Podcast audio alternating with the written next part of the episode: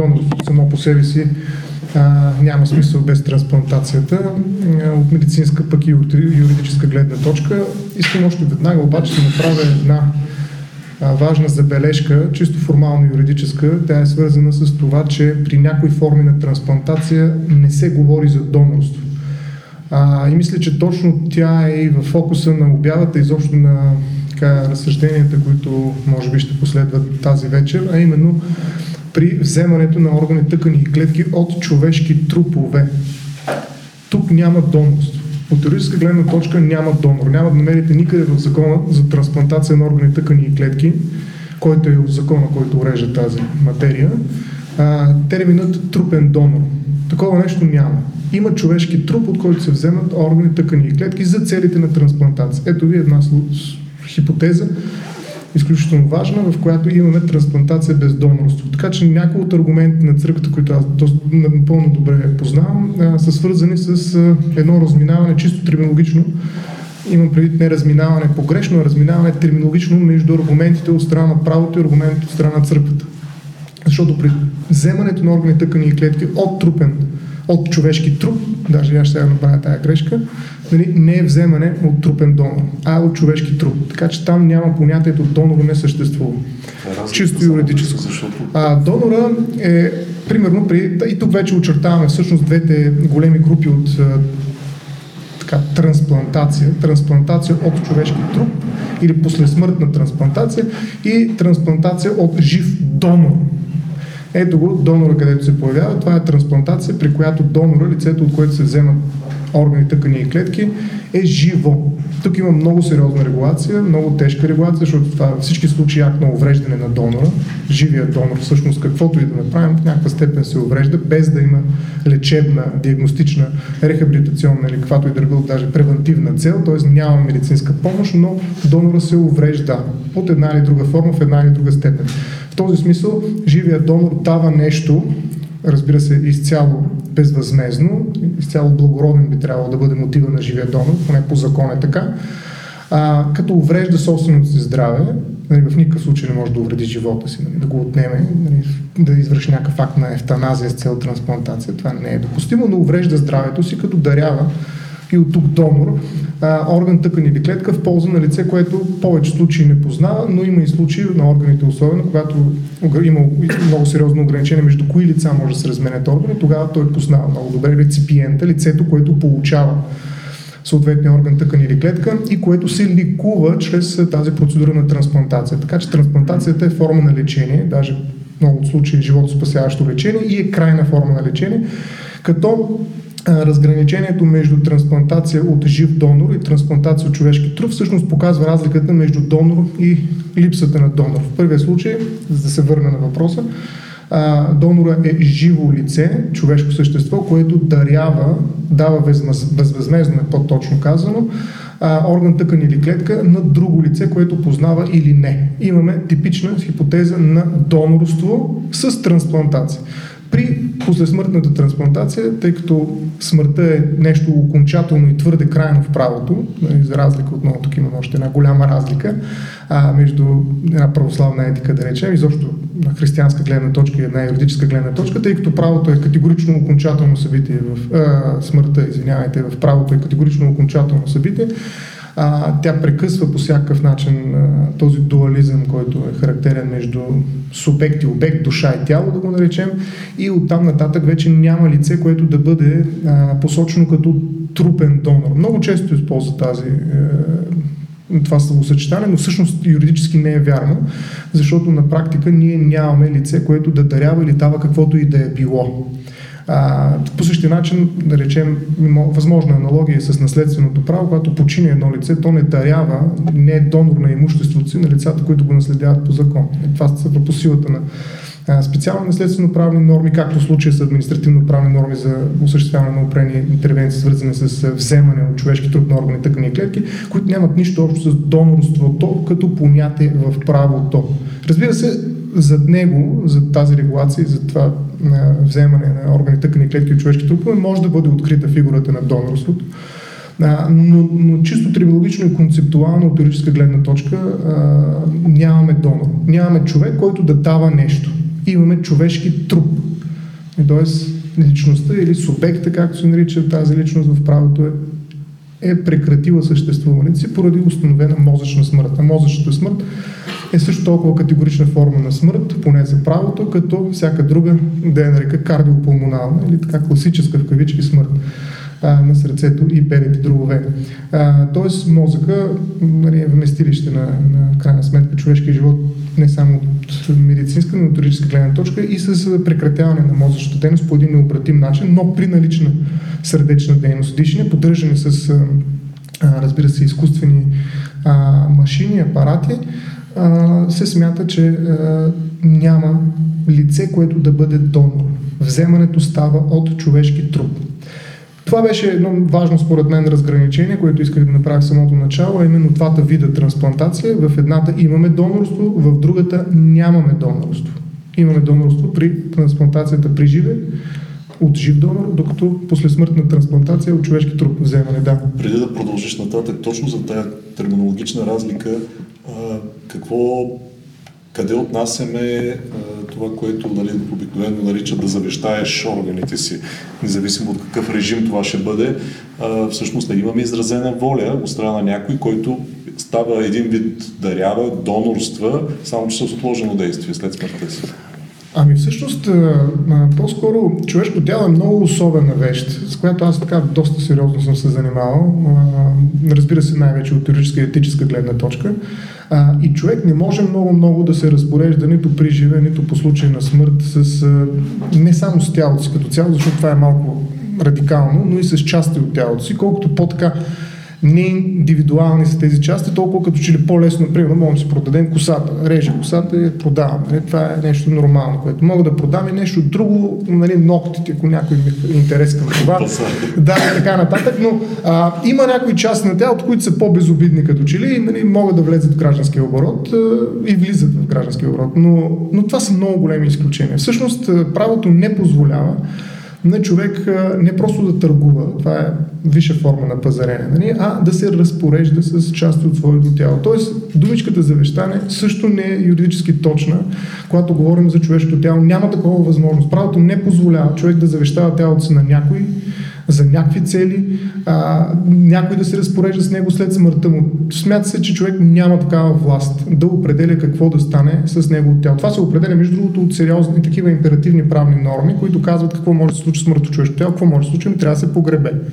Като има различни видове погребения, които са уредени, да речем, макар и не съвсем толкова ясно, колкото ми се иска все пак, защото това е много, много уязвима част от съществуването, така да се каже, на човешката неприкосновеност, макар и само телесна, без правен субект, без душа, която се разпознава правото като активен агент. Тоест, това е едно много особено положение, в което се намира тялото, защото в него остава личността, като спомен, като следа, но то няма тази неприкосновеност, която е характерна в правото и е свързана с правния субект.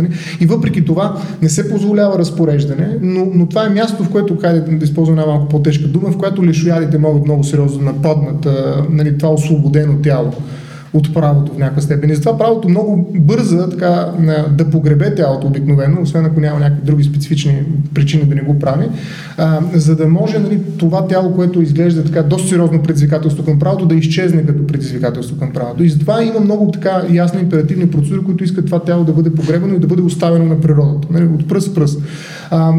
Не само в пръст обаче. Има погребение с изгаряне и така нататък. Това е съвсем друга тема, така или иначе. Но тялото, така се каже, след смъртта, мъртвото човешко тяло, човешкият труп, е обект с много особен административен режим, в който всъщност се включва трансплантацията послесмъртната, който не предполага говорене за завещание, за разпореждане, за, бих казал, дори донорство и така нататък. Това е режим, който не зависи от волята на лицето по принцип. Само по изключение, примерно, сега, в зависимост от религиозното убеждение, някой човек може да прецени едно или друго погребение, че е необходимо, може да остави завещание на имуществото си, в това завещание да посочи тежест на лицето, което получи имущество, да го погребе по определен начин. Но този начин трябва да е позволен от закона, трябва да е и уреден от закона, а не да го сложи в мола. Смисъл, това някакси е съвсем, въпросът е пластината, и препращам към тази друга дискусия. Тоест, тази уязвимост всъщност на човешкото тяло, на човешкия труп, мъртво човешко тяло, и тази особена провокация, която то представя пред правото, всъщност изкристализира под едни императивни режими, административни режими основно, които са въпрос наистина на държавна политика. Т.е. държавата определя какво, това е положението в правото, връзката е генетична, много силна между право и държава. Държавата определя какво се случва с мъртво човешко тяло. И в този смисъл наистина изглеждат като две форми на едно и също нещо, послесмъртна трансплантация и трансплантация след донорство от жив донор, вземане от жив донор, но те наистина се различават радикално помежду си. В първия случай, когато говорим за послесмъртна, ние нямаме субект. Имаме много особен обект, мъртво човешко тяло, което се нуждае от изключително сериозна закрила, защита, тази неприкосновеност, която би трябвало да осигури императивният административно-правен режим, който се прилага в тази ситуация. При донорството, т.е. трансплантацията след донорство от жив донор, от жив човек, става въпрос за изключително по-тежка регулация, свързана с това, че наистина става въпрос за един, както съзнателен акт, който трябва да е изразен в писмена форма, с нотариална заверка, специална компетентност има, не кой да е нотариус, трябва да е по местонахождение на лечебното заведение. Дава се информация за абсолютно всички рискове, които са свързани, извършва се преглед, правят се много най-различни неща, преди да се, разбира се, зависи от това за какво се взима точно, защото ние това си говорихме и преди, че кръводаряването е също вид донорство, но има друга регулация, т.е. тя не е по закон за трансплантация на органи, тъкани и клетки, зависи дали са клетки, дали са тъкани, дали са органи, всяко едно от тези три неща всъщност предполагат различни режими, има особени клетки, пък които стволовите, да речем, ембрионалните също са с особен режим и така нататък. Тоест не е просто. В тялото има много най-различни биологично активни вещества, които влизат в различни регулации. И в този смисъл първото разграничение е между тези два вида трансплантация и съвсем накратко, защото се притеснявам, че твърде много говорих, бих казал, може би за в бъдеще, както остане така дискусията, ще се върна към живото донорство, в кавички това, защото така дума няма, но за послесмъртната трансплантация, как е уредена? Защото може би това е един изключително интересен спор и според мен е много трудно се разбират двете страни в него и това е големия проблем, както винаги, когато трябва да се пресече някаква дисциплинарна граница. Е спора относно това как се осъществява вземането на органи, тъкани и клетки от човешки трупове. В България, съвсем накратко го казвам, без да коментирам, има режим, който предполага, това, как да кажем, също не е вярно, предполага съгласие, защото никой не иска съгласие за това нещо.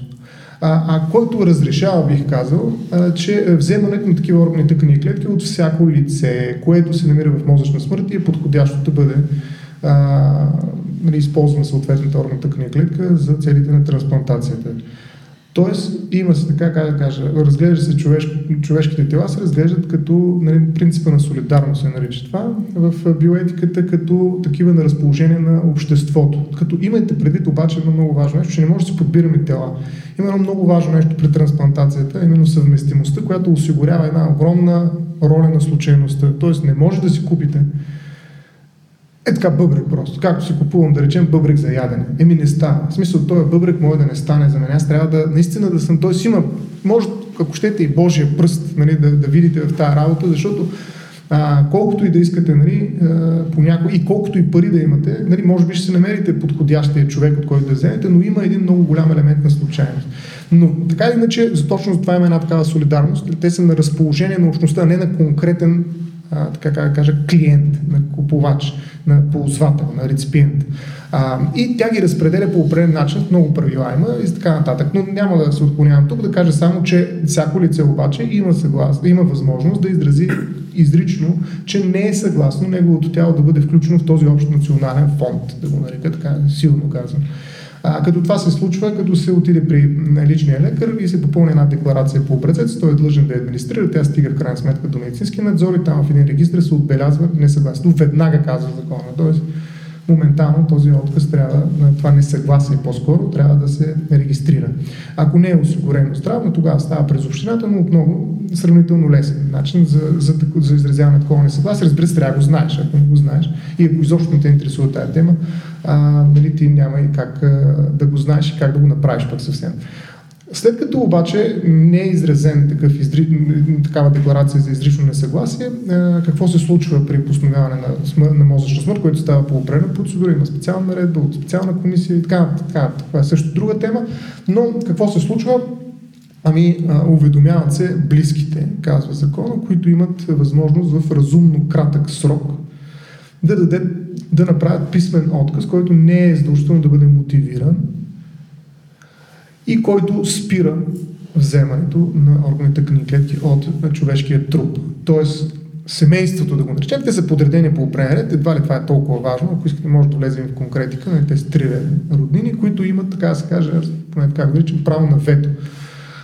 Т.е. имат право да спрат вземането, без да се мотивират, стига само да реагират писмено в съответния разумен срок, както казва закон. Какво случва на практика? Т.е. имаме достъп до тези органи, тъкани и клетки, който може да бъде така заличен с едно извършено приживе изявление по образец от страна на лицето, но ако не е направено, същото изявление, което може да пресече трансплантацията, може да бъде направено от неговите близки роднини. Какво случва на практика? Тъй като проблема е много конфликт, много специфичен. Аз много път съм говорил с лекари, всички лекари, които се занимават с подобна дейност. Говоря обаче за органи, все пак, защото сега, ако се взимат клетки от тъкан от роговиците, нещо съм на лице, което не е в мозъчна смърт, но това доктор Данов сигурно ще го спомене, но аз говоря за най-тежкия случай за вземане на органи от човешки труп, от който се намира в мозъчна смърт. В всички тези случаи, които хората могат да откажат, нали, възниква един така проблем, който трябва да се реши от семейството. Лекарите са изключително притеснени, така да се кажат, да приложат преклузивността, да я нарека по-юридически, на този разумно кратък срок. Тоест, те никога не гледат разумно кратък срок, айде, нали, в семейството да беше реагирало в този срок. Винаги на практика в България се иска съгласие на семейството. Това е така, как да кажа, една абсолютна медицинска практика, която се е утвърдила. Аз не съм чувал, не съм лекар наистина, не съм го виждал, не съм го правил това нещо, но всички лекари, които съм говорил, всички дискусии, които съм, тъй като имаше идея да се промени закона, може би ще стане въпрос за това как. Но всички дискусии, в които са участвали лекари, винаги лекарите са казвали, че те няма да престъпят към каквото и било вземане от човешки труп, докато нямат съгласие. Изрично съгласие, не просто отказ, както е в закона. Тоест, виждате как обществените нагласи, бих казал, начина, по който разсъждават специалисти, които трябва да извършват трансплантация, се отразява върху прилагането на закон. Всъщност законът не се прилага. Прилага се един съвсем различен режим, в който трябва да има съгласие. И в други места на медицинството правим подобно разминаване, брутално между закона и практиката, но докато не се вземе съгласие, говоря за органите, не се пристъпва към трансплантация. Разбира се, за тъканите клетки точно обратно. Там пък никакво съгласие не се взима и се взимат по всякакви, но това е абсолютно престъпна дейност, която подлежи на наказание, нали, по много по-тежки редове, освен административно-наказателната отговорност. Така че в България, обобщавам и приключвам, имаме достъп до тези органи, тъкани и клетки на човешките трупове, който може да бъде прекратен при живе на лицето, ако той изрази по образец несъгласие, или от роднините, които не дадат съгласие на практика в процедурата по вземане на органи, тъкани и клетки от човешки трупове. Мисля, че ако има някакви въпроси, ще го уточня. Разбира се, темата е огромна. Благодаря на доктор Ставру. Доктор Данов, ще очаквам да влезе малко по друг къгъл в темата. Защо църквата смята, че това е някаква тема, на която би следвало да има мнение? Защото знаем, че сега очевидно не по всеки един въпрос, обществен или какъвто и да било, църквата следва да има такова мнение. Но ето този въпрос, свързан с трансплантацията, се оказа в полезрението на църквата, до степен, че имаше нарочни становища по въпроса, 2 на брой през годините. Имаше някакви комисии, в които и участваха представители на църквата или по-скоро една от фирмите. Така, бяха намесени имена на определени църковници. Това вече извън, разбира се, изразяването на официална позиция. Но какви са всъщност входните точки на църковния поглед върху тази тема за трансплантациите и какво можем да извлечем ние от тия становища, които бяха оповестени, като така посока на развитие на някаква рефлексия вътрешно църковна кои са може би силните и може би не толкова силните страни на тези становища. Когато чета становището на както на Българската православна църква, Българска патриаршия, така и на Гръцката православна църква, Атинска архиепископия, ми прави впечатление, че терминологията, която се използва, е много по-близка до медицинската терминология. Може би съвременната медицина в Европа и не само в Европа, поради факта, че се е развивала основно в християнско общество, твърде много допирни точки има с медицинската практика. И без да си дават сметка голяма част от лекарите, както и доктор Ставру каза, не прилагат закона в неговата цялост, а прилагат по-скоро едни етични и до голяма степен християнско-етични елементи в медицинската си практика. И в становището на църквата, и в начина, по който разсъждават лекарите, се говори за трупен донор, за кадавър. Труп, но този труп е неразривно свързан с личността, с човека преди той да може да се каже, че е загинал, че е умрял. Какво означава смъртта? Едва 1971 в финландското законодателство изобщо се появява идеята за мозъчната смърт. До тогава всички лекари установяват смъртта чрез трайна кардиопулмонална смърт. Липса на пулс, липса на дишане, поява на после смъртни петна, изтиване до околната температура на съответния кадавър, труп. И по този начин се казва, да, този човек е загинал. Когато медицината влиза на молекулярно, на клетъчно и въобще на тъканно ниво, се оказва, че това изобщо не е така. Голяма част от клетките и тъканите в човешкия организъм продължават да бъдат живи, даже денонощия след. Реално да имаме после смъртни петна и да като после смъртните петна, само за хората, които не са медици, ще кажа с абсолютно сигурен белег и в съдебната медицина за момента на настъпването на смъртта. Даже техния размер, начин, местата, където са се появили, се изследват в съдебната медицина и може точно да се каже, че са на смъртта и по какъв начин е било тялото в момента на настъпването на смъртта. Същата тази терминология забелязваме и в становището на църквата. И аз не мога да кажа със сигурност защо се наложило църквата да вземе отношение, но това, което ми прави впечатление е, че като дати преди появата на конкретното становище на Гръцката православна църква, съответно и на Вселенската патриаршия и доста по-късно на Българската православна църква, има една сериозна полемика, която се наблюдава както в интернет пространството, така и в различни беседи, някои от които могат да се намерят записани, дали християнството изобщо и православието като вече конфесионално могат да приемат трансплантацията на тъкани и органи. Има християнски деноминации, така ако мога да се изразя. Има и групи, които представят себе си за православни, които казват, че не е редно да се прави трансплантации, не е редно да се използват тъкани и клетки. Предполагам, че може би един от основните аргументи да се направи такова становище са именно такива изявления на различни авторитети или представящи себе си за авторитети, че не може или пък това не бива, да се нарушава целостта на тялото, че това нещо не е богоугодно и така нататък. Ние знаем и разбира се за много деноминации, включително някои, да кажем, ще дам пример, свидетели на Яхова, които не приемат и мотивират по даден начин, чрез своите преводи, които са различни от общоприетите на писанието, че това нещо не може да става, и кръвопреливането не го приемат. Може би това се явява и причината. Аз не съм участвал в групите, които са писали тези становища, Даже не знам в Българската православна църква, която е подготвено становището, дали е искано мнението от лекарите, като колегите, с които се познаваме, които са активни с мнение в православните среди, не са ми споделили да са участвали.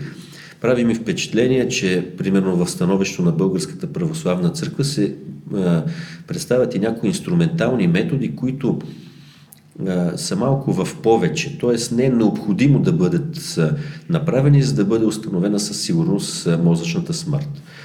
Другия елемент, който също трябва да бъде отбелязан, е, че навсякъде в тези становища прави впечатление трансплантацията от една страна от жив донор, човек да има желание да дари чифтен орган, бъбреци или тъкан, стволови клетки, кръв и така нататък. И от друга страна трупния донор, медицинската терминология, която разбрахме, че не е правна терминология, предварително да е изявил своето становище. Нещо повече, в кампанията на Министерство на здравеопазването, когато човек се зачете по-внимателно, вижда, че има едни кампанията, която в момента върви. Вижда, че има едни донорски карти. Аз желая, ако се случи нещо с мене, да бъда донор на органи или на тъкани. И има една много важна забележка. Попълването на тази карта няма юридически аспект. Тя просто е един доброволен акт, с който казваш, да, аз имам желание, но това не означава, че след евентуална мозъчна смърт близките няма да откажат. И ти можеш да се разпореждаш с собственото си тяло след настъпването на мозъчната смърт. Защо казвам мозъчна смърт? Трябва да правим голяма разлика, поне от медицинска гледна точка, за каквато аз мога да се изкажа, между клинична смърт, мозъчна смърт, биологична смърт, кома и различни коматозни състояния. Има състояния, които много приличат на смърт, но не са смърт. Има множество начини, по които може да бъде установено това нещо. Даже някои от тях звучат, така като съм говорил с неспециалисти, много ужасяващи. Примерно, така наречения белег на Лазар, когато бъде изключен апарата за дишане, човек с мозъчна смърт, той има увреждане на мозъчния ствол. Той не може да диша самичък. Тялото не може да диша самичко, ако бъде изключен от апарата. Спонтанното дишане веднага прекъсва. Когато за известно време апаратът бъде изключен, има една контрактура на крайниците, изправя се тялото, разперва ръце, след като пак се връща обратно на леглото, примерно в реанимационното легло. Това нещо категорично говори липсата на зенични рефлекси, зениците са широки, не реагират по никакъв начин, липсат черепно-мозъчни рефлекси, категорично говори за това, че има на лице мозъчна смърт. Но, както казах, сравнително късно идва дефиницията за мозъчна смърт като биологична смърт на човек. И от тук може би трябва да се направи извода, че да, църквата признава медицинските критерии, или поне православната църква признава медицинските критерии за настъпването на смъртта и казва, ако има изричното желание, т.е. свободната воля на човека е спазена, той приживе е взел решението, че желае да стане донор, трупен донор говориме, тогава ние трябва да се съобразиме с него и обществото да се възползва от тази възможност и ако има съвместимост, ако може бъбрек, сърце, бял дроб. Между другото, изключително малък е броя на органите, които всъщност могат да бъдат трансплантирани по този режим. Мозъчна смърт и изкуствено поддържане чрез апаратна вентилация. Реално става въпрос за черен дроб, сърце, бял дроб и бъбреци. Даже бъбреците доста дълго време могат да бъдат използвани след катастрофи, когато реално имаме категорично установена смърт. Те все още са годни за трансплантация. Всички останали случаи от медицинска гледна точка реално могат да се случат доста време след смъртта. И тук другия въпрос, който беше засегнат преди малко, дали изобщо се иска съгласие, тъй като по време на аутопсия когато са спазени всички юридически критерии, съвсем спокойно, ако няма отказ от роднините, може да вземе, да бъде взет роговица. Роговицата се взима от починал човек, от трупен донор, костна тъкан и така нататък, различни клетки. Може би, ако насочиме конкретно въпроса, да не става многословен, мога доста да говоря по този въпрос. Може би да изведем основните послания от така, становищата на църквата. Вие споменахте за това да има ясно изявена воля при живе или пък ако става въпрос за жив човек, нали, с възстановими органи или чифтни, както казахте, също да става дума за изявена воля. И другото, да се предотврати злоупотребата. Може би това е едно от нещата, които се извежда от становищата на синода. Възможните злоупотреби с какъвто и да е режим да се въведе, винаги ще има някакви злоупотреби. Една от основните злоупотреби е превръщането на донорството в някакъв вид бизнес отношение, т.е. покупка и продажба на органи. Това е нещо, срещу което църквата определено застава, защото етично погледнато, тук не става вече въпрос за така благотворителен, саможертвен и така нататък жест, става въпрос за търговия, която на всичкото отгоре така уврежда понякога непоправимо най-уязвимите хора от населението. Тези, които са склонни да си продадат органите, можем да си представим какви са. Така че това са, може би, основните така, параметри на тази тема и вече оттам нататък от вас някакви въпроси към нашите гости и допълнение. Добре. Това, което наистина прави впечатление, че във всичките становища на Православната църква наистина се говори за желанието, личното желание човек да помогне на ближния си по чисто християнски начин. Без това нещо да е възмездено, т.е. без той да получи пари за това нещо, приживе, ако става въпрос за жив донор или приживе и след това, ако се случи нещо с него, да бъдат използвани възмездно неговите тъкани или органи. От друга страна, това нещо да не става под натиск, т.е. или с решение на друг човек, т.е. да не решават близките или самия. Тук това е много интересно, че самия човек трябва да реши. Не институциите, не близките. И другото нещо, което прави впечатление във всичките становища, то го има и в почти едно към едно в становището на Българската православна църква с това на гръцката, да има независимост на експертизата. Т.е. хората, които правят трансплантацията, чисто технически, между другото това нещо няма как да стане, този, който ще оперира, да направи експертизата, дори в нашата наредба, която е мисля номер 14 от 2004 година, доста по-късно от останалите държави се казва, че това са различни специалисти, там обикновено има невролог, има хора, които не са хирурзи, които не участват в трансплантацията. Да не говорим, че този вид трансплантация е различни са екипите, които правят експлантацията и тези, които правят самата трансплантация. Но църквата се застрахова и казва, че е добре експертизата да бъде независима и да бъдат използвани различни инструментални методики, за да може със сигурност да се установи, че има мозъчна смърт.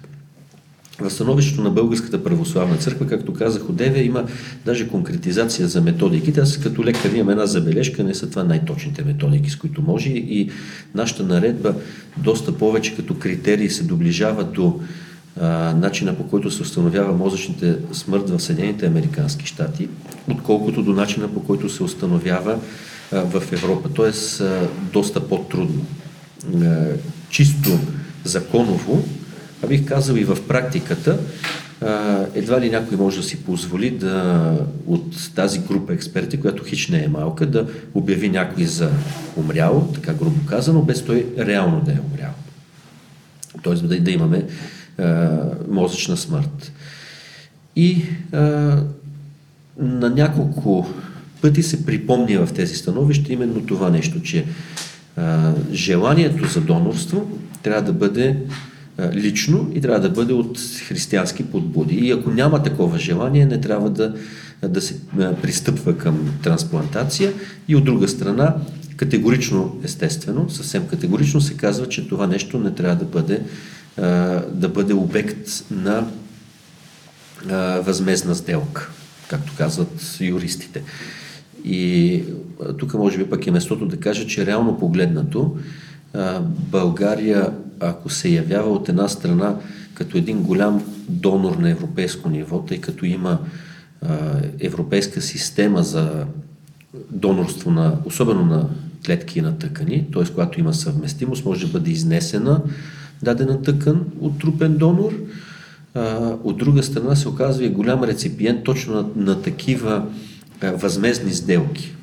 Публична тайна е, че се събират в различни дарителски, лични кампании или хора, които имат възможност, средства за заминаване в чужбина, най-често става въпрос за трансплантация на бъбрек, където сделката е възмездна, значи намира се някой гражданин, примерно на Пакистан или някъде другаде, който е готов, който е съвместим, т.е. HLA системата му е близка до реципиента, до човека, който ще получи, и той получава средства, за да дари своя бъбрек. Това е най-честия сценарий, нещо, което в случая църквата категорично каза, че не може да стане. Все пак нека кажем, че едно от основните послания в тези становища на църквата е, че църквата благославя самия акт на такъв тип донорство като нещо изцяло съответно на християнската етика и на така, идеята за добротворство, извън така, всичко останало, което може да се каже като рискове. Нека да кажем чисто също и богословски, или по-скоро псевдобогословски, защото аз съм чувал или съм чел различни, така, може би неофициализирани становища, но по-скоро стихийни предубеждения от страна на определени така, религиозни групи, включително и християнски, които някак си свързват темата за трансплантацията и донорството с една така опасност при възкресението, човек така да не бъде комплектован съответно, както си е оригинално заложен от Бога. Сега ясно е, че на такъв тип, те даже не са и критики, но някак така изразени, пак казвам, стихийни съмнения, трябва да се отговаря, че така или иначе тялото излява, независимо къде са органите, в чие тяло, то излява и се връща в така естествения цикъл на материята. И при второто възкресение Бог едва ли ще събере точно същите атоми, точно същите така, органи, тъй като ние сме съставени от доста банален така, комплект от химически вещества и така с при малко така по-грубо погледнато, можем да бъдем възстановени в същинския си вид от така малко пясък, много вода и различни други минерали. Другото въпрос е в структурата, а не в наличния материал. Тук има нещо много интересно, може ли да допълня? Не знам дали знаете, ако след година и половина-две с вас се видиме и се ръкуваме, сега се ръкуваме с абсолютно различен човек. Значи пълната смяна на белтъците, човешки организъм е белтъци и вода и други, разбира се, химични елементи, но горе-долу основната градивна част са белтъците. Те се сменят напълно и се обновяват и се подменят. Значи след една година и половина-две, като се видиме, няма абсолютно нищо от това, тази ръка, с която аз ще се ръкувам с вас и вашата ръка, с която вие се ръкувате с мен, няма една молекула, същата, която сме се ръкували преди 3-4 или 5 години. Обаче сме същите хора, същата душа, по същия начин разсъждаваме, по същия начин говориме, малко поостарели, обаче пак същите. Така че това е един от основните доводи, които ги давам, тъй като има и доста псевдоправославни и религиозни групи, които казват, че това не е добре, не е хубаво, не е желателно да се пипа. Доколкото ми е известно на мен, само в исляма има такава забрана. Аз участвах в една дискусия точно с представители на ислямското разповедание и те също казаха една позиция изцяло в синхрон с нашата. Тоест, те нямаха, аз съм грешка, може би имат някакви течения по-специфични, но като цяло традиционния ислям няма проблем с това. Добре, преди да дам думата за въпроси, само Няколко думи, може би от двама ви, защото вие сте в практиката, доктор Ставру следи какво се случва в, може би, в съдебната практика. Доктор Данов може да каже какво се случва в патоанатомиите, за възможности злоупотреби. Това, за което стана дума малко по-рано в нашия разговор. До каква степен този закон се прилага както трябва и къде са пробойните? Наистина има ли някакви неща, които са притеснителни в момента, така житейски, практически погледнато?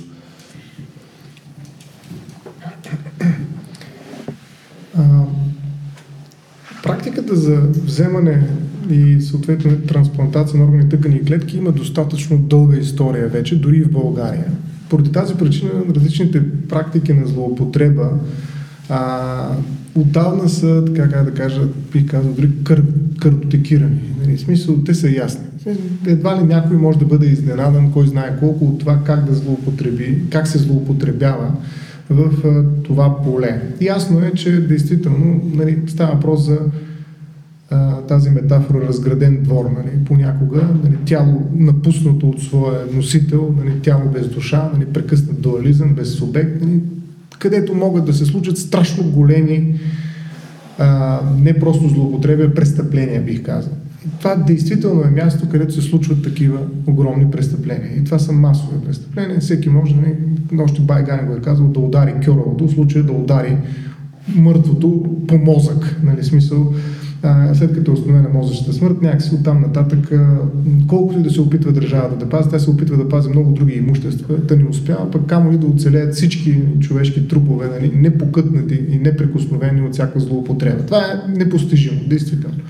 Тоест, това е място, в което се случат страшно много злоупотреби.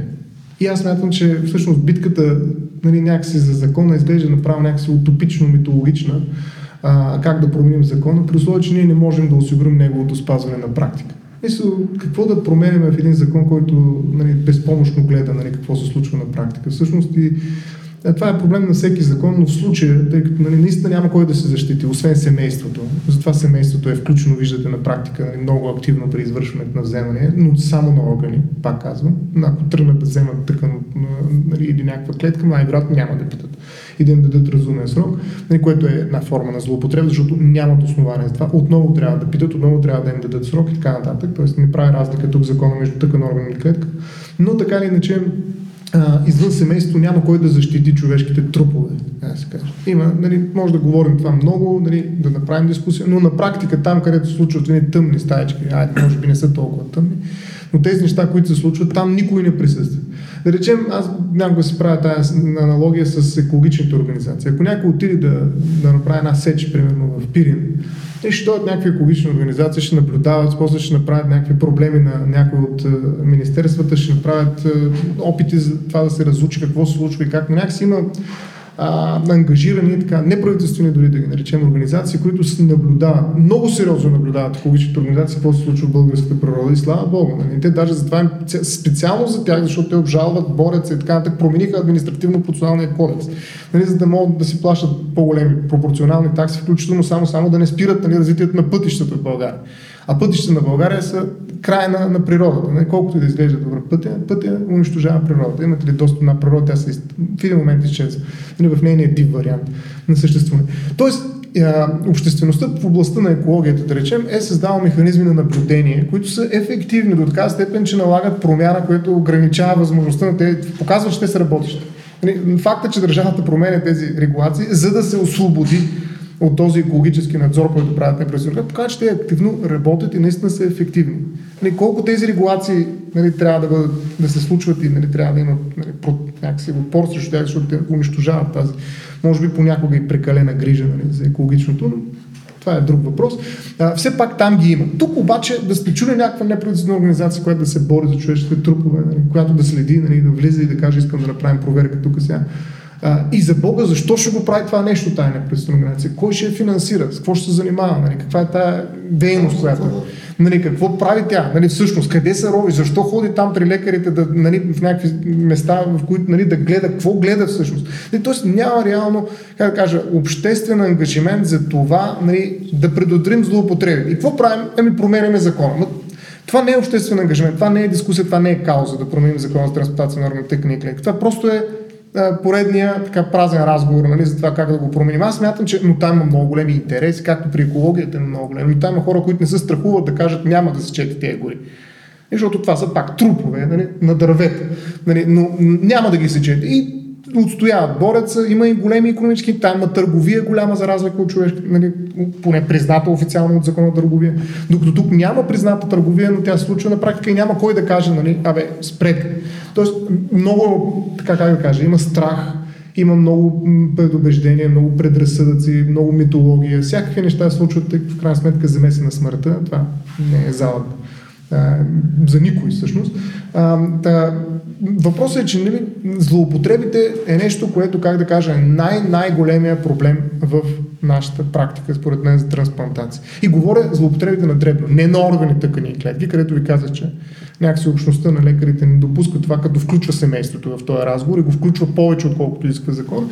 А става въпрос за по-дребни, така, малки изкушения, които съвсем не са, нали, толкова дребни, защото те показват, нали, отношения, те показват наглас, те показват всъщност начин на мислене. Че нали, всъщност това е.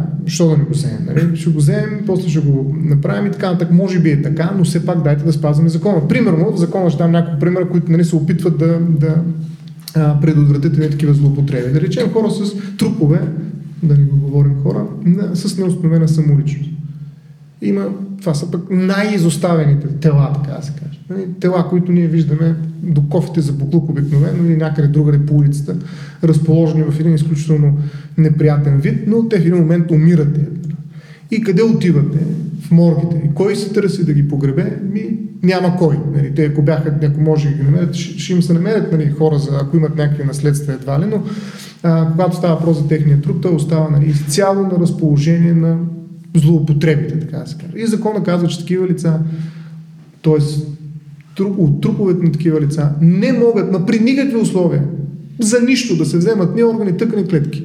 Абсолютно неприкосновени, така да се каже. Това са тела, които трябва директно да бъдат погребани. И какво се случва на практика? Дали е така? Аз поне нали, нямам представа, защото не се занимавам с това, но поне от това, което ми казват лекари, включително студенти, на които преподавам, нещата изобщо не стоят точно така. Всъщност. Но законът го забранява. Какво се случва, примерно, още една злоупотреба, която с лицата с поставяне под запрещение, които починат. Също абсолютна забрана. Само децата, които са до 18 годишна възраст, ако, нали, защото това са вече ситуация, в която законът позволява извършване на вземане от техните трупове на органите тъкани и клетки, но със съгласие, защото те не могат да изразят воля. Ето това е един случай, в който нали, да речем как ще се приложи принципа за това да изрична воля. Нали, би трябвало хората до 18 години да не могат да бъдат на разположение, защото те няма как да изразят информирана воля. Нали, там има изрична разпоредба в закона, която казва, че решението се взема от техните родители. На техните родители, което е изключително отново показване, как показва мислене, показва, че законът е търсил. Има и много такива други, пример, още едно последен случай, например, в който виждаме, че законът е мислил, открил ги, разбрал е къде има проблеми. Обаче и какво от това? Когато нали, няма воля той да бъде прилаган. Става въпрос за случаите, в които несъгласието на лицето може да бъде за различни неща, изразено при живе. Примерно едно лице може да не се съгласи да бъдат вземани органи, но да бъдат заберени тъкани и клетки. Или обратно, тъй като знае, че остават изключително много злоупотреби с тъкани и клетки, той е съгласно да се взимат органи, но не и тъкани и клетки. Нали, което е ясно, че нали, когато това го изяви, много трудно ще могат нали, да вземат условие, че изрично е казано. Пак ще го направят, разбира се. Ако в никъде в едно мазе това тяло и всеки може да мине и да вземе един кокъл, нали, грубо казано, ще го вземе. Нали. Ясно е, че става въпрос за прилагане. Но то може да изрази това лице при живе несъгласие за конкретни неща. Не само като органи тъкани, но и за конкретни цели. Примерно да, за трансплантация може, но не и за учебни и научни цели. Да, за научни цели може, но не и за трансплантация. Тоест дадена една възможност на лицето да индивидуализира точно какво да не се случва. Между другото, това е много характерен принцип в медицинското право. Това са и така наречените предварителни указания за лечение, които винаги са в негативна форма. Какво да не се прави, защото нали, плана за лечение нещо, което прави лекаря, нали? Но това е само аналогия, тя има съвсем различни истории. Така че, без да влизам в други подробности, бих казал, че действително има страшни злоупотреби, най-вероятно, защото не съм, ако съм наблюдавал страната, сигнализирам, нали, прокуратурата и всеки би трябвало да го направи, но нали, някакси предполагам, ситуацията предполага да се извършват злоупотреби. Това, което много ме притеснява, е, че няма активен субект, който да се бори за, така как да кажа, правата, в кавички, защото това не са права, ама как, на неприкосновеността, бих казал, на човешките тръбове. Нали? Борим, както беше и за пластината. Няма кой да го направи това нещо. По същия начин, още една друга аналогия с такъв проблем, който имаше в България, е за мъртвородените деца. Нали? Кой да се бори за тях? Все пак те имаха майки и те излязаха, показаха и нали, промени се законодателството и вече човек може да погребе мъртвороденото си дете. От вече 5-6-7 години стара. Тоест, едно време мъртвородени деца са биологично отпадък, никой, какво да направиш, да не погребват, но станаха майките, казаха, не става така, не може. И успяха, имаше ето един активен субект, който успя да защити в тази ситуация, нали, определена ценност. В нашата ситуация обаче аз не виждам такъв субект, просто не мога да го открия. Кой? И докато го няма, според мен тези злоупотреби няма как да бъдат преустановени всъщност. Ако разчитаме само на съвестта на хората, както и да речем на съвестта на донорите, че нали, те ще кажат, айде, вземете ми органите. Между другото, само един коментар. Тук до влизането на сила за тотка режима е бил точно обратен. Той е само при изрично съгласие. Обаче всъщност изричното съгласие означава 6 човека. Еми то няма донорство. Нали, то няма, тъй наречено донорство, то няма трансплантация с 6 човека, които да отидат и да дадат съгласие. Нали, просто няма. Приключваме с после смъртна трансплантация. И това всъщност създаде на практика, ако чисто прагматично погледнем, промяната с новия затотка, който каза, бе, дайте, все пак нали, тези хора са безхаберни, никой не иска добротворчество и така нататък да правят. Изобщо не ги интересуват. Те, хората отиват да гласуват нали, за бъдещето им следващите 5 години, пък камо ли да кажат какво ще стане с брата, изобщо плюс това се страхуват, че нали, това може да предизвиква дърпа дявола за опашката по някакъв, някой ще злоупотреби с тях и така нататък. Тоест, на практика, всъщност безхаберието на хората е довело до този закон на съществуването му и безхаберието води до смъртта и неприложимостта на този закон. Така че без хората законите просто са приказки, най-обикновени думички. Това е истината наистина за мен, за съжаление, колкото и да е неприятно. Аз така виждам нещата, да. Това, което мога да допълня, в никакъв случай не може да има злоупотреба, когато става въпрос за органи. Поне в нашата страна, защото едва ли някой могат да му трансплантират сърце, без да не се разбере. Може би наистина може да има злоупотреба, когато става въпрос за тъкани. Но въпреки всичко, ако примерно имаме трансплантация на роговица. Тя трябва да дойде от някъде и някой трябва да я трансплантира, трябва да напише история на заболяването, оперативен протокол, трябва да напише откъде я е взел. Това нещо става с участието на някой, на който му е дадено право, т.е. органи на държавата. Не случайно, доскоро имаше агенция по трансплантациите и може би не случайно имаше едни скандали, ако си спомняте преди време, както с агенцията по трансплантациите, така ще направя наскоба и с агенцията за лечение на деца в чужбина. И тогава представител на пациентска организация написа едно писмо и каза, че всъщност хората, които уж защитават обществения интерес, журналисти, всъщност много активно са влезнали в някаква схема и изобщо не го защитават този интерес. И стана един скандал, имаше смяна на ресори, уволнения, закриване, откриване. Реално погледнато, оказва се, че закона не винаги се спазва в цялост и се оказва, че това си е абсолютно със съгласието на съответните структури. Те просто го знаят това нещо и не правят проблема, ако да кажем не е взето в разумния срок съгласието от близките и говорим пак за взимане на клетки и тъкани.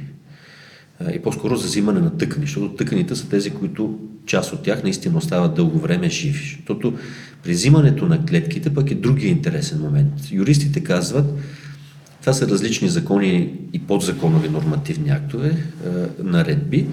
Обаче от наша гледна точка, аз не мога да изляза от това, че съм лекар. Кръвопреливането също е, кръвта е тъкан. Най-силно регулираната, с най-много и с най-старата наредба и с най-стария закон, който съществува.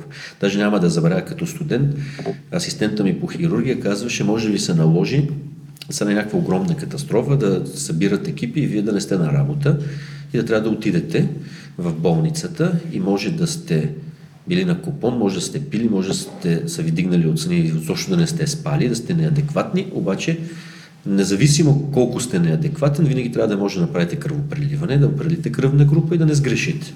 Всичко друго може, не може да оперирате, нали? Зле се чувствате, не сте се наспал, не знаете откъде се визели, обаче кръвопреливане винаги трябва да може да направите. Има ли някой, който изобщо е минавал покрай Центъра по трансфузионна хематология в София?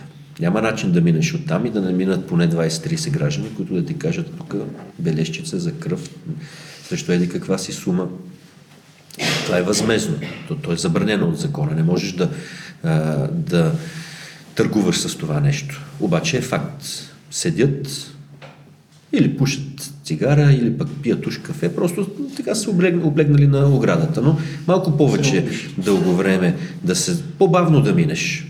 Не са забързан ход и вече сте спрели поне 15 човека, които ти предлагат това нещо. Регулирано ли е? То е свръхрегулирано.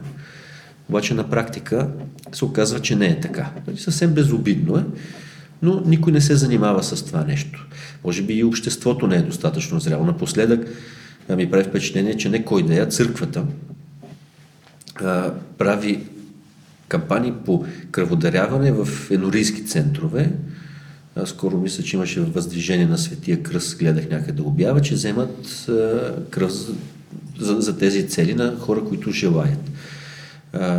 Който ходи редовно на служба, знае, че особено на големите служби в София, общото ние същи физиономи на съборните служби, не са чак толкова много хората и това нещо в никакъв случай не може да отговори на потребностите от тая тъкан кръв. Така че остават много отворени въпроси и явно, че свръхрегулацията също не води до нищо, защото има другата страна. След регулацията трябва да има и контрол. Когато няма контрол и когато и надзорните органи на агенции, аудити, каквото там се сетите, всъщност влизат в някаква схема. Аз не мога да кажа каква е, нали, никога не обвинявам, да не излезе, че набеждавам някой в престъпление, но така се твърди. Излизат писма, различни пациентски организации пишете, до тук ние намерихме нещо, което не е редно. Какво става? Нищо. Прелива се от пусто в празно, нещо ще се казва агенция до вчера, от утре ще се казва инспекция, от други ден ще бъде вече надзор. По никакъв начин не се променят нещата и реално погледнато резултата остава същия. Как да стане? Със сигурност, може би пациентските организации, а може би и по-скоро лекарските организации би трябвало да бъдат по-активни в, да кажем, Български лекарски съюз, Асоциацията на професионалистите по здравни грижи по този въпрос, защото повярвайте ми, със сигурност, ако има едни хора, които да ходят, примерно да инспектират моргите, едва ли нещо ще установят и не знам кой точно доброволец ще се хване с тая дейност, да обикаля и да гледа аутопсии, да види дали случайно някой нещо не е взел, не знам дали много хора, които ще ни издържат нервите, но и дори да бъде взето, то не може да си го прибережи в джоба и примерно да го дадеш на той да ви каже, да трансплантирай го това нещо. Няма как да стане. Някой отгоре на тебе знае, че това нещо е регистрирано някъде и то отива в друго лечебно заведение и там се трансплантира. Често пъти отива и в чужбина. За да излезе в чужбина в Европейския съюз, значи със сигурност преди агенцията, сега медицински надзор знаят. Значи ако има проблеми, те трябва да се търсят в начина, по който се изпълнява закона. И второто нещо, което аз си мисля, така чисто лаически, след като има такава донорска карта, която казва, че няма никаква юридическа тежест, ако бъде написано в закон или наредба, подзаконов норматив или законов нормативен акт, че можеш по съответния ред да направиш такава донорска карта и да изразиш своето желание, не може ли правото да се съобрази с това нещо и да казва, той подаден, да кажем, на едиква си възраст е казал, ако нещо ми се случи, искам да бъде направена трансплантация и да не се търси становището на близките, да се каже, този човек го е заявил предварително. Може и да не мога да кажа, не съм юрист, но може би има някакъв вариант да се направи това нещо. И до тук може би са актуалните неща, оттам нататък ще бъде спекулативно да продължа да говоря. Само да реплика за това, че да, това е една от промените, които преди 3-4 години вече стана. Беше предложена заедно с кръстосаното донорство, една много сериозна провокация също, но беше изричното съгласие. Всъщност тези карти показват, те са активизъм, те са акт на публично поставяне на определена теза всъщност. Те затова нямат юридическо действие, но идеята беше да се създаде в регистъра служебния, който в момента съществува, не само начин за отразяване на несъгласията, но и на изричните съгласия, които изрични съгласия просто прекратяват процедурата, свързана с допитване на семейството. Тоест, ако има изрично изразено съгласие, остава нали по принцип, че може да се вземат, но ако имаш изрично изразено съгласие, вече не може да питат родителите. Сега проблема при това е свързан с трайността на едно такова изявление. Във всички държави, както между другото и ако има съгласие, принципът е на изрично съгласие, това изрично съгласие трябва да се подновява. Не може аз на 21 години да дам едно съгласие, което да е валидно и на 60. В смисъл, колкото и да се запазваме, да не се променя, ние също се променяме. И винаги има някаква актуалност, изразената от нас воля. И с това в много държави се иска подновяване на това съгласие периодично. Тоест, ако дадете изрично съгласие и не е минало примерно 5 години от последния, то се съобразява. Ако са минали 10 обаче, пак отново се извършва допитване. Но това е само в оглед изменение на закона. В момента другото, малко хора знаят, че сме задължени да ходим на профилактични прегледи при личния лекар. И между другото, срок е доста по-малък от 25 години, всяка година. Нищо не пречи, защото едва ли само ще се дигне някой да отиде в общината, да заяви отказ или съгласие. Когато отиде при личния лекар за профилактичния преглед в амбулаторния лист, който така или иначе трябва да бъде подписан, да каже да, аз потвърждавам, че съм съгласен. Или не, моите религиозни или каквито там идеологически съображения казват, че не съм съгласен и просто се преподписва това нещо и то остава. Много лесно се администрира, защото в момента има единна система, софтуер, който веднага пуска амбулаторния лист към каста и веднага може чисто автоматично това съгласие да бъде чекнато там някъде си и да се знае, че не е необходимо. Така че дори системата я има. Като отидеш на профилактичен преглед, който е задължителен, може да кажеш да.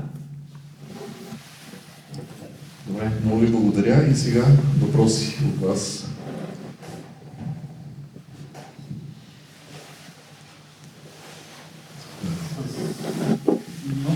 Много спекулации има и много случаи на даряване, отдаване, искане на път на кръв. Какъв е статута с това нещо? Има ли някаква регулация? То регулация надали има, но ето онен ден, преди една година имаше жесток скандал. Мъж беше пребил лекар, защото не му дал пъпната кръв на жена му пък не знаела, да се разведаха, пък не знам какво стана. Това е, предполагам, биологичен отпадък, на който му е вменена в момента някаква мистична функция и се въртат някакви истории. Конкретният случай, ако е също, за което аз се сещам, беше с някакви много така странни съображения за какво точно му трябваше. Той даже и не обясни мъжа за какво точно му трябваше, но беше някакъв случай, колкото се спомня. Иначе може би е друг случай. Аз това, което си спомням с една колега, акушер-гинеколог, която получи средна телесна повреда от баща на дете, което се ражда, защото искаше пъпната връв и плацентата да я вземе, защото трябвало да нещо там да се направи, да се изяде, някакви такива неща. Сега дали е същия случай, не знам. Защото животните си ядяли плацентата и съответно трябва по някакъв начин да се утилизира по този... Това е малко по-особена системата. Значи идеята е, че има някакъв световен заговор между лекари и някакви такива иллюминати, които вземат пъпните върви и нещо и ги ядат или нещо се така обладяват. И всъщност хората са много бесни на тези... Иначе в плацентата има стволови клетки, плурипотентни. Съвременната наука, общото взето, в момента не може да каже със сигурност дали категорично могат да бъдат ползвани и да имат добър ефект, но има една практика, че биха могли такива стволови клетки да бъдат замразени и евентуално някъде в бъдещето да бъдат използвани с терапевтична цел. Дали ще има ефект, не може да се каже на 100%, но има такава техническа възможност. Сега, може би за правната регулация, не съм аз човека, който ще отговори. Ами, всъщност аз бих прочел текста, който касае това, от Закона за трансплантация на органи, тъкани и клетки, член 28. Вземането на амниотична тъкан, тъкани и клетки от пъпна връв и плацента, само че говорим за тъкан и клетка, не самата плацента, нали? се извършва за целите на алогенна и автоложна трансплантация след получаване на информирано съгласие от бременната или родилката. Така че уредено... ако не става, не могат. Сега, това, между другото, това са два различни проблема. Тогава излизаме от темата, но влизаме в една много голяма тема. За това доколко човек притежава тялото си. И съответно частите, които излизат от това тяло. Но това е огромна тема. Според мен, аз съм се занимавал много сериозно с нея, но това е много голяма тема, защото тук наистина целите не са за лечение, т.е. взимането не става просто както и при трансплантацията, вземането става за целите на лечението. Докато нали, тук има някакви други цели. Включително имаше един много интересен случай, но наистина ще излезем от темата, когато една студентка извърши аборт, за да се направи проекта, завършвайки висше образование по изкуство. Нали, като всъщност това, което излезе от аборта, тя го направи като една картина. Ето ви една употреба на неща, които смята за нея на собственост. Що да не го направи с плацента? Аз с плацента мога да направя една изложба на плаценти. Нали, в смисъл и то най-различно постояние. Не да ги ям. Що да ги ям? Те са неща, красиви неща, които могат да ги превърна в изкуство. Нали? Дето седял един труп в музея за съвременно изкуство. Нали? Цяла седмица седял преди да го махна, защото го мислили за експонат. Нали? И другия вид, ето, нали, това да го замитам ли или е експонат. Така че всичко е изкуство вече. Защо да не взимаме различни неща от нашите тела и да ги превръщаме в изкуство? Как става тази работа? С кръвта има специални перформанси, в които хора се точат кръв, нали, даже си преливат кръв с един кон. Уникален, ако влизате в YouTube, ще видите за какво става въпрос, какво гледане има на такива изкуства. Нали, тоест, влизаме в една огромна тема, която е съвсем различна от трансплантацията. За да не влизам в нея, бих ви казал, че за целите на трансплантацията, нали, това е едно място, в което въпросните стволови клетки показват как желанието на човека да търгува, нали, това се случва в църквата, в храма, пък какво става, нали, в лечебно заведение, е по-силно от всяка регулация. Ето ви един случай, в който, нали, вие не може да търгувате, но трябва да ги съхраняват, защото някой ви е убедил, че след 20 години те ще ви служат. И трябва да видите една картотека, едно ценообразуване, да видите колко ще ви струва, нали, това съхранение. Да видите за какви пари става въпрос. Нали, нямаш търговия, нали, но вие си ги съхранявате за вас си, за бъдещето, в което може да ви потрябва, това е изключително скъпа услуга. И когато тези клетки бяха увредени, защото фалира, нали, основния банка, това беше много хубаво. И в становището, и много от православните становища показват, нали, тази връзка тъканна банка. Нали, какво общо има тази с Българска народна банка? Нали? Да, явно има нещо общо, защото думичката е същата.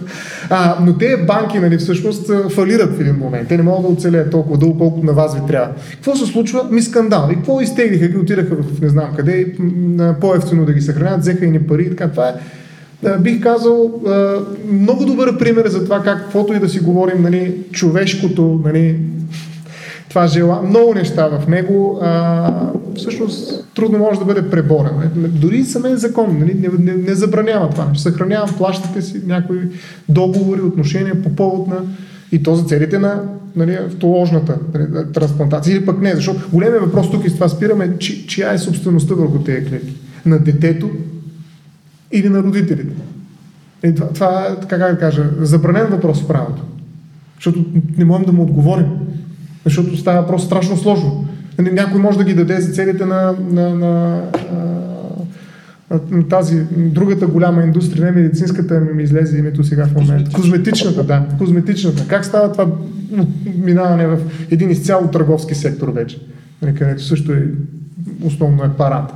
Така че това са, как да кажа, много неудобни въпроси за правото и тъй като никой не ги адресира адекватно и системно, как да кажа, и те изглеждат по-екзотични, всъщност се развихрят едни сиви, не бих казал даже икономики и стопанства, сиви социални пространства, в които се случват страшни неща, най-вероятно.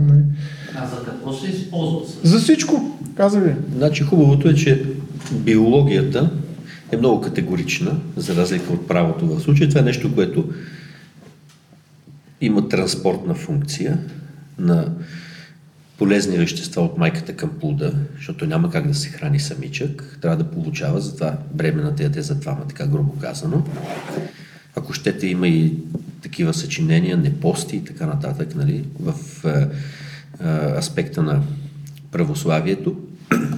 След когато детето е родено, поеме въздух, може да суче, може да се храни, да в един момент като подрасне, да пие вода и така нататък, то няма нужда от тази връзка с майката и майката не е необходимо да му дава като и да било вещества, почва да храни само себе си.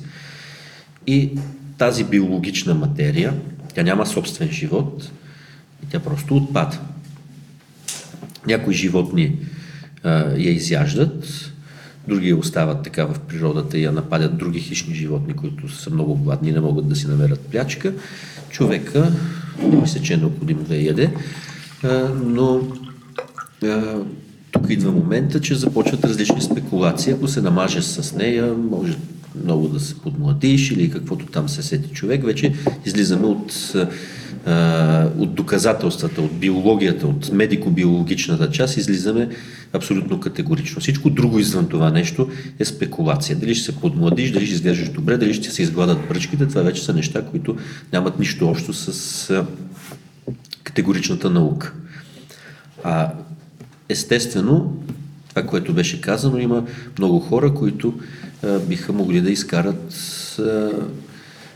пари и от това нещо. Има един много стар виц, дето го пратили преди 1944 година там един герой да раздава прокламации и да такива позиви левичарски и се връща след една седмица, те му вика, дай да бе, успя ли да ги раздадеш? Той вика, вика, докато ги продам, вика, голям зор видях, но успях, вика, всичките да ги продам. Същото е и тук. Много по-лесно по-скоро към вас, доктор, е с оглед концепцията за мозъчната смърт и за клиничната смърт. Доста хора, особено близки, които трябва да са в момент на такова решение съотносно, намират съмнения в това, че мозъчната смърт, дали тя наистина е окончателна, с оглед това, че проверката не е, нали, както ви казвате, на пулса и така нататък, и това с белега на лазер, което споменахте, и всякакви такива външни признаци, които един близък човек би си казал, ето, нали, има някаква възможност нещо да се случи все пак, да не е наистина починал, да е в кома или нещо подобно. Може да поясните за мозъчната смърт конкретно, нейната сигурност, нали, това изобщо какво я прави категорична и каква е същото ли като клиничната смърт, нали, в медицинска гледна точка, точно да поставя въпрос. Значи клиничната смърт е временно явление, при което спира дишането и сърдечната дейност, или дишането, или сърдечната дейност, може и заедно. И обикновено става въпрос за нещо обратимо. Това, което гледаме по филмите, някой гълта въздух, изпуска, гледа, отцъкля се, идват едни хора, пляскат го с един дефибрилатор и той заднъж поема въздух, тръгва и става. Не винаги става така в практиката, често се налага да бъде интубиран, да седи известно време в реанимация, но това, което се знае със сигурност е, че когато се загуби мозъчната функция и на кората, и на мозъчния ствол, тогава човек не може да диша самостоятелно. Обикновено има мозъчен отток, вклиняване на малкия мозък, налягането от мозъчния отток се става същото като артериалното налягане, т.е. изравнява се, не може да навлиза кислород в мозъка и много бързо настъпва смърт. Тази смърт може да се регистрира чрез физикален преглед. Какво означава това? Лекаря като погледне, той може да види. Едни зеници, които изобщо не реагират, говорят, че човека е в мозъчна смърт. Липсват рефлекси от черепно-мозъчните нерви. Ако бъде това, което каза, спрян апарата, човек не може да...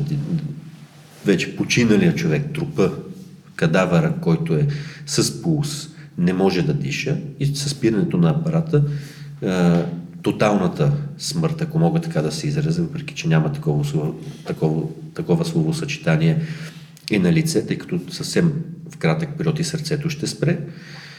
И ако бъде направена електроенцефалография, има права линия, т.е. няма никаква или както е и медико-биологичната дефиниция, няма електрохимична активност на мозъка. Той изобщо не работи. Когато се направи ЕЕГ, нищо не се засича. Права линия. В българската наредба, тази номер 14, която цитирах, е казано, че трябва да са 3 специалисти. Казано е, че през 12 часа трябва да бъде направена експертизата. Т.е. ще направят тези 3 специалисти през 12 часа ЕЕГ. Ако междувременно съвсем не спре дишането и вече не е ясно, че ако ще се прави трансплантация, трябва да се реагира бързо, защото след 12 часа вече може да е късно. И ако има каквото и да било съмнение за медикаменти, миорелаксанти или други медикаменти или токсични вещества, които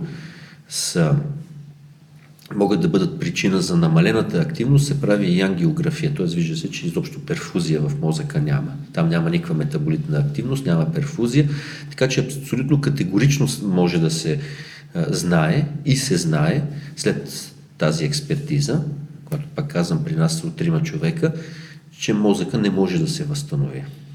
Почти всички други органи могат да се възстановят и издържат на хипоперфузия, т.е. на липса на кръвообращение, мозъка не може.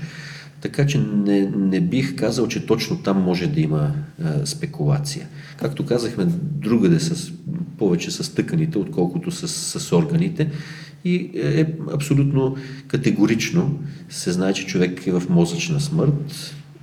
Да, експертна е дейността. Не всеки може да дойде отвън от улица и да каже, този е в мозъчна смърт. Но там извода, мисля, че не подлежи на какъвто и да било коментар. Разбира се, нормално е близките на един такъв човек да не искат да го приемат.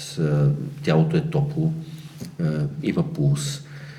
Когато се обдишва от апарата изкуствено, изглежда добре, но няма никакви реакции. Човек, който е в кома, има места, които са изключително болезнени. Хваща се, примерно, гънка или мамилата, зърното при мъжа и при жената, и когато се завърти, човек, който е в кома, реагира. Има скала на комите, но винаги реагира. Човек, който е в мозъчна смърт, на каквото и да било дразнене, не реагира.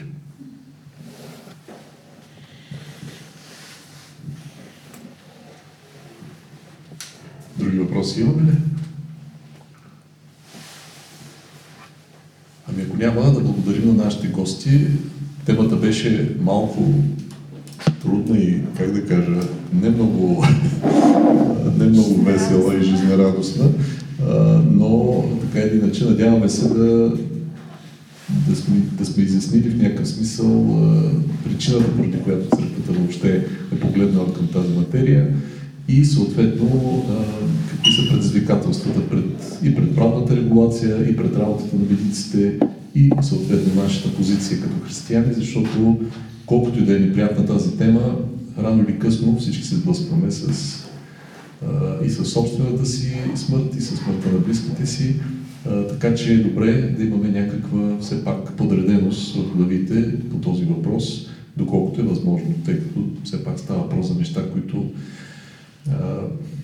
търпят развитие и в научен аспект, търпят развитие и в аспектите на практиката, появяват се нови форми на злоупотреби, появяват се нови въобще подходи към човешкото тяло. Доктор Стоян Ставру следи много изкъсо, не знам как да ги нарека сега, оценъчно всички тези нови въведение, да не кажа нещо по-лошо и така с много съгласни. Но при всички положения светът е така динамичен в това отношение, че не ни оставя на мира, ако щете, християнската съвест, пък и въобще човешката съвест. Това е нещо, което явно няма да спре, докато ние сме живи. Ще имаме нови и нови въпроси, на които трябва да отговаряме, и когато децата ни питат защо нещата са така, а не иначе. Така че се надявам да е имало полза. Благодаря ви и очаквайте информация за новите ни срещи.